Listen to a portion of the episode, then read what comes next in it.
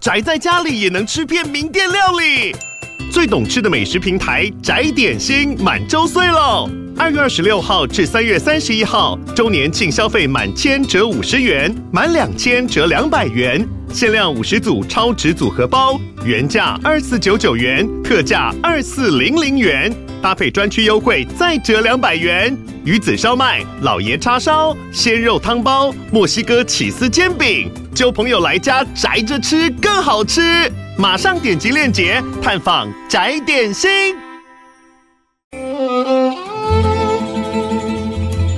每一段关系都是一门功课，每一次经历都是生命的滋养。世界上最重要的东西，往往用眼睛是看不见的。One two three four。那我们就用听的吧。今夜遇见小王子。Suis-moi, là où je sais souvent, suis-moi. Et si je suis pas, suis-moi, là où je suis beau.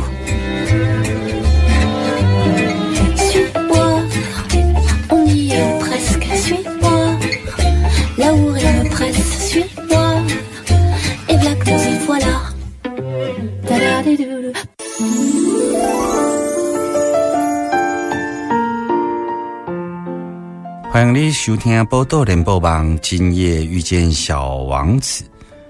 在今天呢，要持续的来访问胖胖树哦。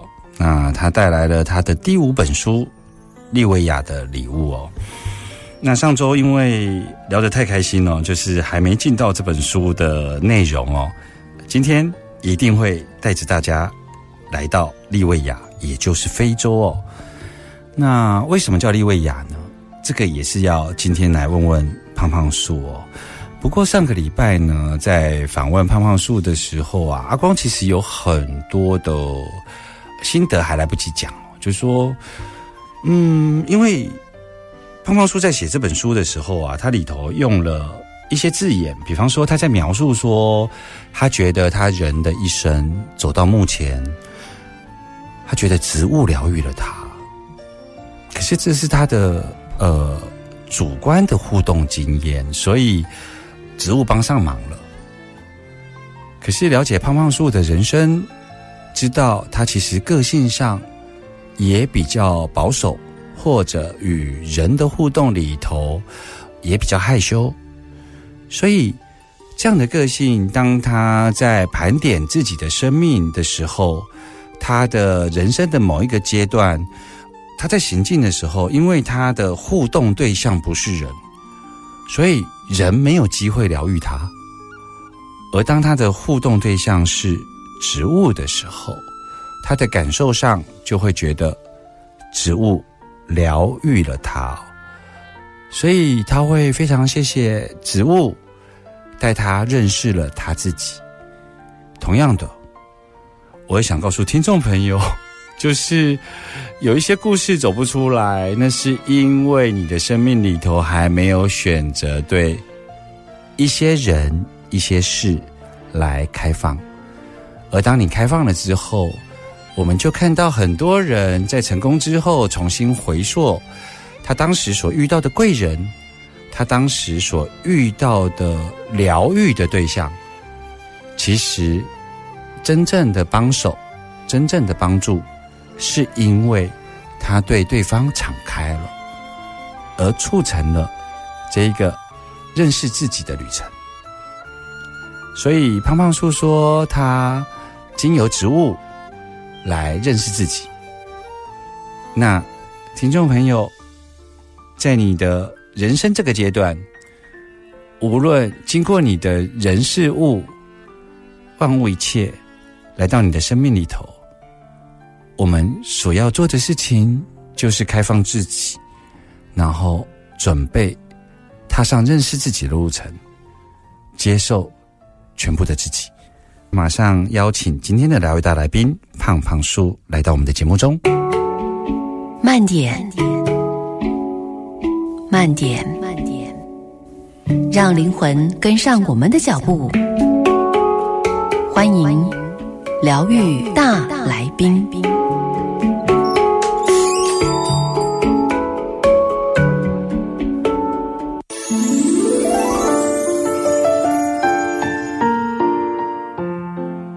欢迎你多登来兰波多联播榜，今夜遇见小王子。今天呢，要持续的来邀请我们的好朋友胖胖树王瑞敏来到节目中哦。上个礼拜呢，我们聊得很开心，聊了这本书的这个生产过程，跟胖胖树这阵子所经历的，由他自己口中说出的人生的这个阶段。那没有机会聊到了这本。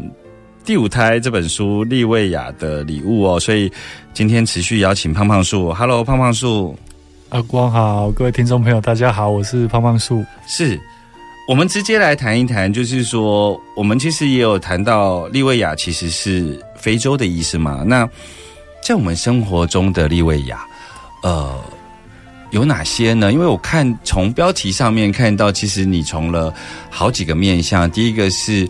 我们生活中的那那个生活中的你又不见得是直接用生活中的植物，像上一本《遗忘的拉美》，你可能会很明白的想说哦，像番薯啊，哈等等的。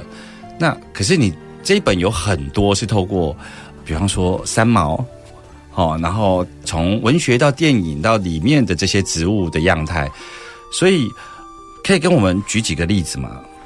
呃，比如说刚刚阿光讲到的三毛，嗯，那三毛大概是我们以前，可能现在我不是晓得现在年轻人喜不喜欢。我们那时候是我大学的时候是很着迷的，因为他在西属撒哈拉，对，那橄榄树这首歌也也是嗯脍炙人口的，嗯，然后我的好奇心就从这里开始，我就觉得那他的橄榄树里面所谓的橄榄是什么？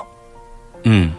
从这里去出发，因为我要讲生活中，就是我前半段几乎都是用大家可能熟悉的电影、歌曲或者是书籍来带出了我想要讲的植物。嗯，那橄榄其实他讲，如果是像我在书里面推敲的，他绝对不会是讲我们小时候吃的那种抽橄榄、抽橄榄、抽橄榄或者橄橄榄那种东西，因为他在。非洲看到应该是榨油的橄榄油的那种油橄榄的可能性会高很多，因为那那抽橄榄加起来 A B 就是涩涩的感觉，它不带油分，对，完全不一样的，完全不一样的植物，所以就是光橄榄这个东西就可以有很多的想法去带，嗯，所以就一从这首歌开始，有我的所有的，嗯，对油橄榄这个植物的。理解跟探索，嗯，那或者比如说像迷迭香，嗯，迷迭香可能大家应该也都很熟悉。你在吃意大利料理的时候，或者是地中海料理烤鸡啊、烤乐排啊。那比如说像我们很熟悉的周杰伦，他也有一首歌就叫做《迷迭香》。嗯嗯嗯。那但迷迭香这植物到底来自哪里？嗯，然后我就又开始去挖，然后就会发现，哇，原来它到东亚的历史这么久远，从汉代开始就经过丝路，然后更有趣的是，找到原来这个曹植、曹丕 都有写过迷迭香。那或者比如说像我跟阿光喜欢的小王子，嗯，小王子里面的那个包包树，因为小王子一般大家认知它掉就是掉在撒哈拉沙漠嘛，对，所以。它里面讲到的植物，可能很多会比较是能够连接到真实世界的。嗯，除了大家想象的玫瑰，嗯，那包包树其实我们一般认知它，它就是猢狲树，嗯，就是猢狲树。那它其实也是来自非洲。那甚至某种程度上面，我会喜欢猢狲树，就是它胖胖的，所以它某种程度它也可以称作。胖胖树哦，是是是是是是是是是还蛮可爱的一个植物，然后或者是我们吃的很多的瓜类，包括西瓜啦、哈密瓜、香瓜、苦瓜，这些可能大家都没有去想过它的故乡在哪里。嗯，那边吃我这个人就会开始有好奇去查一下，哦，原来这个西瓜从埃及开始吃，因为沙漠。它就是一个储水的，嗯储水的植物，然后再慢慢的传遍了整个世界，变成我们很喜欢的一种水果。所以原则上有很多的瓜类，它其实是因为沙漠比较缺水的情况下，所以这种食物会被流传特别对。然后还有我喜欢讲有一个食物很有趣，就是葫芦。葫芦，葫芦在所有的文化里面都有。然后考古都挖出了葫芦。嗯。那以前植物学家觉得很纳闷，这个植物为什么可以在墨西哥被挖出来，在太平洋被挖出来，然后在东亚被挖出来，在欧洲到处考古遗迹里面都看到这个植物。然后后来现在 DNA 技术比较发达之后，就发现所有的葫芦都来自东非，它是跟着人类大迁徙，嗯，离开了非洲大陆，去到全世界的一个植物，因为它有一个很重要的功能，就是储水。所以它是被人类当做这个容器的概念，然后被带往世界各地的。对，其实这个是一个很等于它比其他粮食作物更早被栽培。嗯嗯，就一般来讲，远行最重要其实不见得是食物，而是水。嗯，你怎么带水走？哎，葫芦的南台湾叫啥？是不袜吗？葫芦跟不袜其实是同一种，同一种，它可以吃。又可以做容器，嗯，所以这个植物真的就我那时候在研研究它的起源的时候，我就发现它真的太奇妙了。就是有一个植物被人类栽培的历史远超过其他粮食作物，嗯嗯，然后甚至跟着人类离开了原本的发源地，去到了世界各地，嗯，不像很多粮食都是去到哪里又发现了新的。就到这里，走到哪里吃到哪里，是是是，所以很多食物有地域性，是，可是不外却没有，嗯嗯嗯，这这让我觉得非常有趣。再来是还有一部分就是跟我们台湾的的文化很很密切关联，比如说我们很很喜欢做一些，比如说幸运竹啊、发财树这种风水上面的植物，这大概是华人，嗯，过年一定或东亚地区比较特殊的。一个算是习惯，嗯，但这些植物也来自非洲，嗯，我那时候觉得这个已经全世界没有其他地方把它当做是一个风水的考量去摆放这个植物啊，嗯，那它来到我们这里，等于从我们这里又再红到世界其他地方，嗯，然后甚至英文那就叫 Lucky Bamboo，嗯，这我觉得这个还蛮好玩的，嗯嗯嗯，然后还有比如说像凤凰木。嗯，凤凰木作为毕业歌的毕业的代表，这个大概是独步全球，就是全世界没有任何我们周边的国家也好，全世界没有任何一个国家把凤凰木作为毕业的象征。所以，他来到台湾超过一百年之后，发展融入了台湾的生活，发展出属于台湾独一无二的文化。主要是那个生活经验上面，在这个时节刚好是呃毕业离别的时节，就曾经有段时间它很流行被种到校园嘛，对，然后它又都在五六月开花，对，呃，那这个其实也跟整个从包括从。它其实，在清末就已经来到台湾了。然后后来日本在推广热带风情，嗯，他就开始到处种植物，然后种了大王椰子，种了凤凰木，种到很多校园去。是，那变成很容易就跟学校有有一些连接，嗯嗯，然后加上它的开花时间，因为是所有殖民过我们的国家没有把凤凰木当做。毕业象征是，我们周边所有国家都不是这样的。是，其实我们从胖胖树在聊这个利维亚的这些生活中的这些植物啊，我们就可以明白一件事情，就是呃，胖胖树的书之所以不像一般的植物科普，就是他会用他生活经验上的面向，让我们自然而然的来跟这些植物有所连结哦。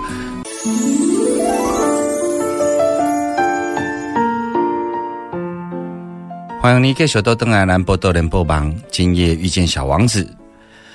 今天呢，要持续来问问有关于胖胖树。我自己私心想问，就是说，像《小王子》这本书里头讲到的那个胖胖树，呃，小王子每天都要在他的星球拔他的这个。草啊，他这个描述是对的嘛？就是说他真的呃生长力很很好嘛？每天都会有新的树芽出来吗？这倒跟现实有一段距离，因为胡孙木它不是一种生长是很强。你看它来台湾这么久，你也很少说真的看到它满地都是小苗，其实不太会。嗯，然后当然跟我们的气候条件有关，再来是它生长在草原，就是非洲草原，对，或马达加斯加的草原，它本来就是所谓树很少的环境啊。所以，好不容易会有一颗是它是会被保护起来，因为它要长大的过程其实并没有那么容易，因为它只要遇到干旱，它可能小苗就会很多就死掉。那它真的会像《小王子》这本书里头所讲，它的根真的是会扎得很深吗？确实，因为它长在比较干旱的地方，所以它确实根。会比一般的植物来的深一点，嗯，然后它本身有很强大的储水力，然后它的占的体积是非常大的，就是当它慢慢慢慢长大之后，它占的体积非常大，确实，然后或者比如说把它当行道树种，然后如果你给它空间太小，它确实是会把旁边的串根，对，其实是会会撑起来，所以它的确有可能可以被想象成会压坏星球。对吧？如果对，如果它的星球很小，就是它有这个特性啊。那加上我们的想象，它是有可能会压坏，因为因为它很巨大。是，如果小王子的星球很小，嗯，确实有不无可能哦。那为什么呃，如果说它是需要水分的植物，为什么我们在相片上、影片上看到它都是好像苍兰独立，就是一只这样？是因为它的根会？排它吗？为什么我们不会看到一个胖胖树森林这样子？应该跟当地的气候条件有关。应该说，一来它很特殊，它的果实也好，它的树皮也好，是很多动物度过干旱的食物，包括人都会吃它。嗯，所以你很难留下很多种子，因为光吃就被吃完了。那你好不容易小苗发芽了，在雨季的时候发芽了，那。你可能必须要很努力的长到一段可以耐旱的大小，但很多小苗是做不到的。但它会出现在沙漠的绿洲吗？它不会。对啊，所以我的我的意思是说，难道都没有那个几率把它带到绿洲去成为一片森林吗？我的意思是说，它经常呈现在我们的眼前，都会是那种独立在沙漠里头。感觉它像是有任务要去救济这个路上的生态圈里头的哦，比方说走到这里有有的吃，它感觉就不是在在绿洲里头出现的植物呢，吼，好像比较不会，而且。我不晓得是不是非洲的习惯，他们好像不会刻意去种它哦。即使它是经济植物，是是，但你会觉得好像不像我们。如果有一个果树，比如说橄榄树啊什么很好吃，然后就种很多，他们好像不太会太刻意的。包括甚至我好朋友他在非洲有一些遗址，你会发现整个遗址它旁边可能就是两三棵这个。胡孙木，他们不会把它种很多很多。这我真的觉得，可能我对非洲还不是那么了解。我就觉得非洲对于一个植物的习惯，不像我们其他欧洲，它我要种我就种很多橄榄，嗯，那我就大片大面积的种。他们好像就非洲的经济植物，好像在非洲当地都不会被大面积栽培。嗯，可是他离开了，比如说那个油棕榈。离开了非洲之后，我认为他们在内心可能有认出他们的 这种树种的神圣性。那个植物确实对他们来说是很重要的。嗯，就是不管对人、对整个生态系统，嗯，对当地的野生动物，包括大象，它都是帮助这些动物可以度过干旱很重要的植物。嗯，可是它却没有被嗯大面积种植。嗯，这很跟其他地区是很。不一样，就是我们头脑现存的逻辑还没有办法理解它的真相，就对了。就可能跟非洲的民族性也有一些关系，他们可能也许比较不知道，就我猜的，可能他们会比较乐天一点，觉得我我有什么就吃什么。嗯嗯嗯嗯，就反而很多非洲的经济植物都不是非洲人去栽培的，都是被我刚刚讲神圣性，是因为我觉得这种树种的样态，它在沙漠里头呈现的时候，我觉得它是会让人家敬畏的。对，嗯，所以我在想。或许，如果人人的那种感官经验有它的普遍性，那我们很有可能在看到的那一个刹那，所以我才会说，或许在他们内心里头有认出它的神圣性，所以就比较不会是以经济作物的概念去栽种啊。对，就是它出来的姿态不太一样。这个树，对，嗯，一方面它长得就是不一样，嗯，再是它真的就没有到处有。就它在整个非洲分布是蛮广的，但是它真的不会长成一大片。嗯嗯，大概就是比较有名，就是马达加斯加的那个猴面包树大道。嗯，它就是两，它也就是两排 列队而已，就是这样而已。哎，我我还蛮好奇，就是说，像我们现在聊到这里，其实我们不只是用世俗的或物质界在理解植物上面的。它的外在样式、样式啊，它生长季节这种客观的知识，呃，我们其实打开自己在聊植物啦。那我比较好奇的是，胖胖叔你自己会跟植物说话吗？呃，以前真的不太会，就是我不是一个很浪漫的人，会去。有些人说哇，你会不会坐在自己的花园里面，然后跟他们聊天呐？我说。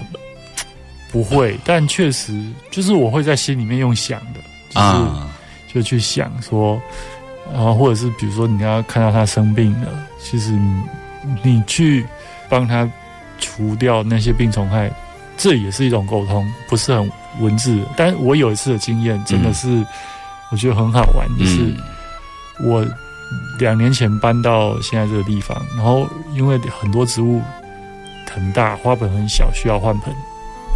然后那时候我其实是有点开玩笑的跟他们说，你要换盆的，嗯，你就先倒，你就先倒掉，明天我就先帮你换。嗯嗯嗯嗯。那很奇妙的就是，我我每天到，它真的就会倒几颗，然后就差不多是我那天的可以完成的工作量。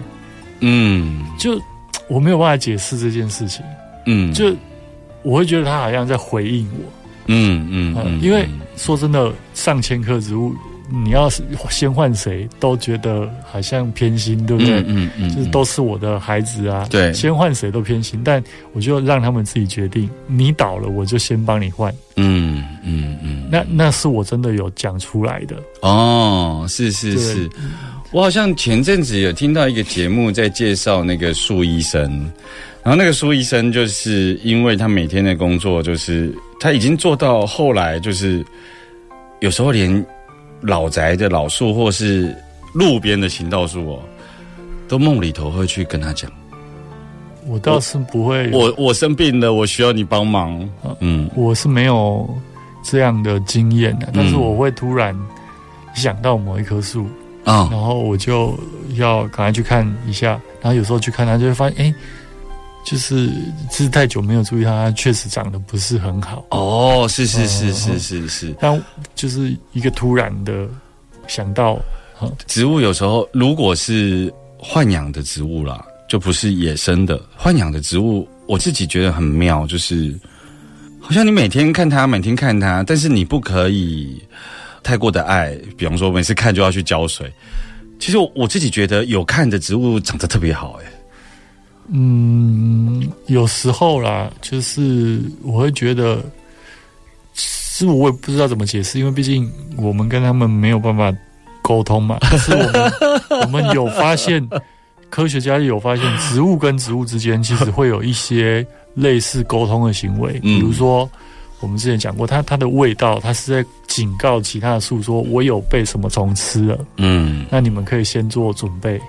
然后我被伤害了，嗯，释放出来味道，那或者是透过地下的这个真菌的网络菌种，嗯，那他们甚至会认得自己的 baby，就是这很神奇的，就是这一棵树，是来自于我这样子，是我产生的果实的种子长出来的，他们自己是可以认出来，然后它是可以把更多的养分什么输往那一棵树去输送。嗯，就是当科学家发现这件事情的时候，就会觉得哇，其实树比我们想象中的，但它那又不是一种所谓的有，就不是大脑运作的，就是它不是用我们定义的动物，就是它的。比方说他的沟通，或者是他讲话传递讯息，就不是我们呃理解的方式。对我其实刚刚会想要问胖胖树说：“哎，你会跟植物说话吗？”其实这里头呃是很开放性的，想要去问跟植物互动的经验。其实也想提供给听众朋友，就是说，呃，我其实是会从我跟这一棵植物讲话的方式察觉到。我对这个植物的，你知道，有些植物会让我想依赖，那有些植物会让我觉得它就是晚辈。我自己会会发现我的那个语调不太一样。嗯，对。那因为这样子，我就会想要去了解说，为什么它会散发出想要让我对它倾诉？就是说我并不是浪漫的去呃勾勒这些拟人化的植物，而是我在跟他们互动的时候，我会觉得。奇怪，这棵植物有一种让我会想把自己的心事跟他，就一边整理的时候会想说说自己的心事。那有些植物不是诶，有些植物就是，我觉得我我对他讲话的那个语调有点像是，好像对一个调皮的小孩，然后好像跟他讲话就是很明显觉得他是个晚辈要被照顾的那种语调。那我是透过察觉我自己的不一样。然后去理解为什么他给我这样的特质，而去认识这个植物。对我，我其实是很开放性的在谈跟植物聊天这件事情。对啊，所以你在互动过程中，像你刚刚的说明，你觉得植物是一个群体，是一个灵魂，还是用这种比较直白的话啦？其实它内部当然有一些比较不一样的理解，但是。你觉得植物是一个整体的灵魂，还是每一个单棵植物都有它的灵魂呢？我觉得这个好像也没有办法用这个方式来理解。嗯，就比如说，有时候同一种树，那我可能会种两三棵，对，你会发现这两三棵的个性是不一样的。嗯，但是那个外在条件一样，就是对它来自同一个果实，同一个。母树，嗯嗯，同一个果实里面的不同种子，那但它三颗的表现就是，你还是看得出来它就是同一种植物，但你会发现这三颗的表现不一样，然后它们面对环境的耐受性，不管是阳光、水、温度的耐受性是不一样，嗯，然后你你就明显知道哦，这三兄弟用个性来解释，发现不一样，可是有时候就会觉得它仿佛又是一个群体。就是比如说，我常常走进森林里面，你会觉得，可能每一棵树它有它自己的一些，比如说它在呼唤或怎么样，但你会觉得它好像又是连在一起的，有一个家族，就是他们是整个连起来，它是一整片的。所以，比如说像我在搬家的时候。就有一些植物会让让你觉得他不想被分开的，他是一起的那种，是是有点奥妙，很很玄的。嗯，呃，这个也是你你问我，我才去回忆这个感觉。嗯嗯嗯嗯嗯，是是，但是我我这些问题其实是都没有任何知识系统来让我问啊，就是很单纯。我个人的经验，然后互动中，我就是想要多多听听不同，尤其你接触植物这么多哈。慢点，慢点，慢点，让灵魂跟上我们的脚步。欢迎疗愈大来宾。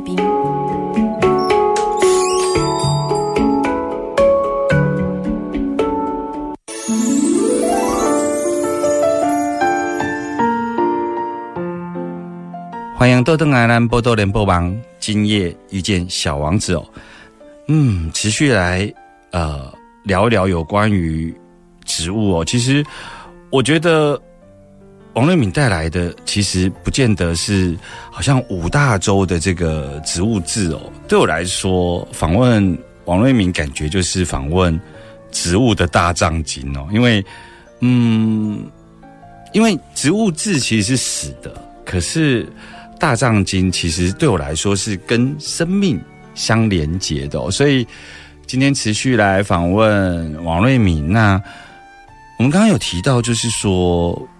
嗯，在两个礼拜前，阿光其实有访问过门瑞老师，他带来了一个很特别的族群，这个族群叫做克隆。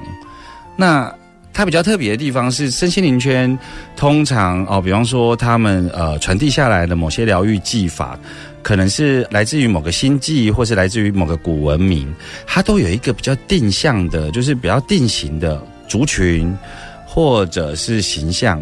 可是克隆族呢，它竟然是一个可以为了跟大地母亲工作，然后为了跟植物一起工作，然后呢，他可以投胎来当人，也就是说，他可以有有形的人，他知道自己是克隆族，然后有可能他是个环保工作者，他有各式各样的角色，但是他们的那个天命其实跟种植跟植物。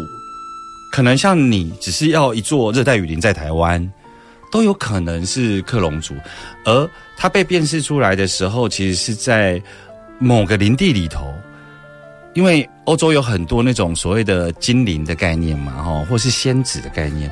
可是当他们被辨认出来的时候呢，他们并没有被归属在精灵系或者是仙子系，而后来对他们了解之后，才发现，哦，他们是一群。就像你说，那个树的下方有真菌会帮忙传达，它类似那种角色。你如何理解有这样子的一个灵性存有的存在？我我说真的，我之前没有听过，然后但我也觉得，因为我我之前对植物跟人类的理解，让我觉得最喜欢的是亚马逊萨满，嗯，他们会觉得植物是他的盟友，嗯，而不像我我我们是一直把它当成是我。生活应用的一面嘛，嗯嗯，它是可能更工具的去看，然后他们把它当成是盟友的概念，然后甚至比如说阿光书里面有讲到那个死藤水的后劲是很强的，它不是只有喝的当下，可能你回来之后，那我自己其实也好像有感觉，就是很多东西是我回到台湾之后一直在嗯。发生的，嗯，还好像都跟那个死藤水是是。是有关联的，嗯，那这个克隆这个又是我新听到的，嗯，然后我就会一直在想，我听到这个概念之后，我就会想很多的所谓的环保的先锋啊，或者是一些很有名的人物啊，终其一生呢，终其一生他们都在做类似的事情，包括比如说像普门的创办人啊，或之类的，或者是很多的。植物学家，还还是不是会就好像有点这这种感觉？嗯，有一些他可能是他就躲在他植物的世界里面。嗯，那我自己对我自己的理解是，我其实是相对孤僻的人。嗯，可是为了帮这些植物找一个家，实现这个梦想，我愿意做接触人群。啊，然后甚至比如说我去做中介，这跟我的个性是完全相反的事情，就是我去做一些事情来帮助我达成这个梦想，然后就在想，哎，这个这个解释还蛮，我不知道用什么形容词，但但我还蛮喜欢这个，就是认出自己是克隆一族这种这种谈法，是因为我其实也也私下问了美瑞老师，因为我也是企图去分辨，因为。呃，在某一些人的灵视里头，其实已经确认了这一群纯友的存在。就像欧洲有一些人会辨识出说，这个森林里头有一些精灵跟仙子的那种概念。那大概听众朋友可以用童话的概念去理解啊，就是森林里头有那个带着小翅膀的小仙女。那因为有人辨识出克隆这一族的时候，我当然在私下我就请问说，那他居然跟大地工作，那？为什么不是萨满的呈现？为什么是真正有一个族群？然后甚至于他可以跨灵性存有跟人类，他很清楚的跟我讲说，萨满工作是创造和谐的能量环境，服务对象是虽然他也是跟万事万物一起，但是他服务对象是以人的部落社群为主。而他说克隆这一群啊，灵性存有，他不是服务人类，就是好像假设这块土地受伤了，他会去做做一些。我不了解，但他可能是类似说哦，把这个土地编织复原，然后，但是他如果觉得他应该他们的使命不是做这些工作的时候，他们可能要转换成物质界，变成人类去坚持某些东西，然后才把那块土地守下来。那我就会想说，像荒野就是啊，就是他可能作为人，他的目标就是除了要满足基础的生活以外，他赚的钱，他去把地买下来，然后放着让它荒。很难理解啊，你就很难理解这个需求啊，或者是像，我就想到宫崎骏的卡通《欢喜碰碰你》哦，就是他会变成都市里面的人，然后回到山里面，他又变成那个嗯，类似浣熊的那种样子，嗯嗯嗯嗯，就是各自有各自的工作，但他他们只是想要守护他们那一座嗯。森林的那种那种感觉啊。那其实很多的电影。或戏剧里面好像都有类类似的故事，比如说纳美人，嗯，也有这种味道，他们在守护他们的，嗯，然后他有一个母体，对他有一个母体这样的的概念，然后彼此之间是可以用非语言的方式沟通，嗯嗯嗯嗯，是。节目的最后，我想要问一个就是现象，然后我相信也有很多听众朋友本身现在也加入这个行列，就是近期尤其在疫情之后，有很多人开始种植植物。像我前一阵子想要访问一个旅游业的董事长，他就说他的顾客三年前这三年中他不能出国养下来的习惯。看起来是新兴产业，是很多人开始动手，然后去种植这个观叶植物，或已经超越之前的多肉植物的那个阶段了。然后这些人种了之后回不来，因为那个生活习惯改变了。他呢，就是会觉得他出国这么久，那些植物怎么办？就那个生活中的陪伴变得不一样喽。那我就发现说，哎，这个真的还影响的还蛮大的。就是说，你怎么看？就是现在。台湾那么多人对于，比方说绑胎球啊，或者是呃鹿角蕨，但鹿角蕨现在好多配种出来，那开始有一套它的资本的这个运作逻辑哦，比方说某些某些包子，它可以卖到六百万、一千万，甚至这种喊价，但它的确是一个很新形态的生活方式，而且会粘人呐，因为你照顾植物下去哦，就是你必须跟以前真的。不太一样，你你怎么看这个现象呢？如果从一般个人的角度来看啊，其实我还我觉得这件事是是一件好事，因为植物可以作为一个陪伴的角色，然后植物可以疗愈我们，就是看它的成长或者它每天的转变，可以带给我们一些疗愈。嗯，我我觉得我很早就发现这件事，所以我从小对这些。所以我就在研究，在找植物种植物。嗯，那很多人他可能以前会觉得，我种植物还要弄脏手，嗯，然后种植物又没有养宠物那么有趣。但他在疫情的时候，慢慢的发现这件事情确实对他有帮助。那越来越多人发现这件事情对他的身心灵有帮助的时候，他投入一方面，真的人是可以获得。对。因为现在大家真的活得太累了，嗯嗯，所以我我我是这样正面看待这个现象。那当然，当你从植物获得疗愈，你就更愿意去认识植物，对，所以它是一个相互的过程。嗯嗯，植物就不会再那么好像一直被当做是一个呃跟我什么关系的那种，嗯，距离感就缩短了很多。嗯，因为我在。克隆那一集，我们其实有谈到一个概念，就是说，有时候我们亲近山林，有一些远古基因上面的门槛，就是因为我们以前要为了生存，然后我们可能要猎捕，我们会觉得不安全，所以有很多进到山林里头的禁忌，无论是原住民，他就会有他的狩猎区啊，然后要请求允许啊，等等的。所以这个远古在我们 DNA 里头关于生存的恐惧，让我们亲近山林变得。有一个门槛在。而我看到现在这么多人因为疫情慢下来，懂得跟植物互动，对我来讲，这是一种灵性的复兴，你知道吗？它不是单单是一个兴趣，是人们懂得透过跟植物的这种接触，去像我讲的，啊，就台湾是一个蕨类王国。可是我们可能很多人在疫情之前从来不觉得自己跟蕨类有什么关系，但现在就透过鹿角蕨上板，我们就跟那个意识就连上了，你知道吗？我觉得真的是很有趣的一个关于植物的复兴的一个现象诶。但你你会赞成现在有很多为了要扩展这个现象而有很多的人工配种吗？我自己坦白说，我自己是不太种人工杂交的植物的。嗯嗯。那但人工育种，它一直都是一个从古代人就会做这个事情。是是因为包括我们的水果会更好吃。对。那我们的蔬菜有各种不同的品种。是。确实是育种出来的。是是。只是说，呃，就是就是这件事情，我就比较。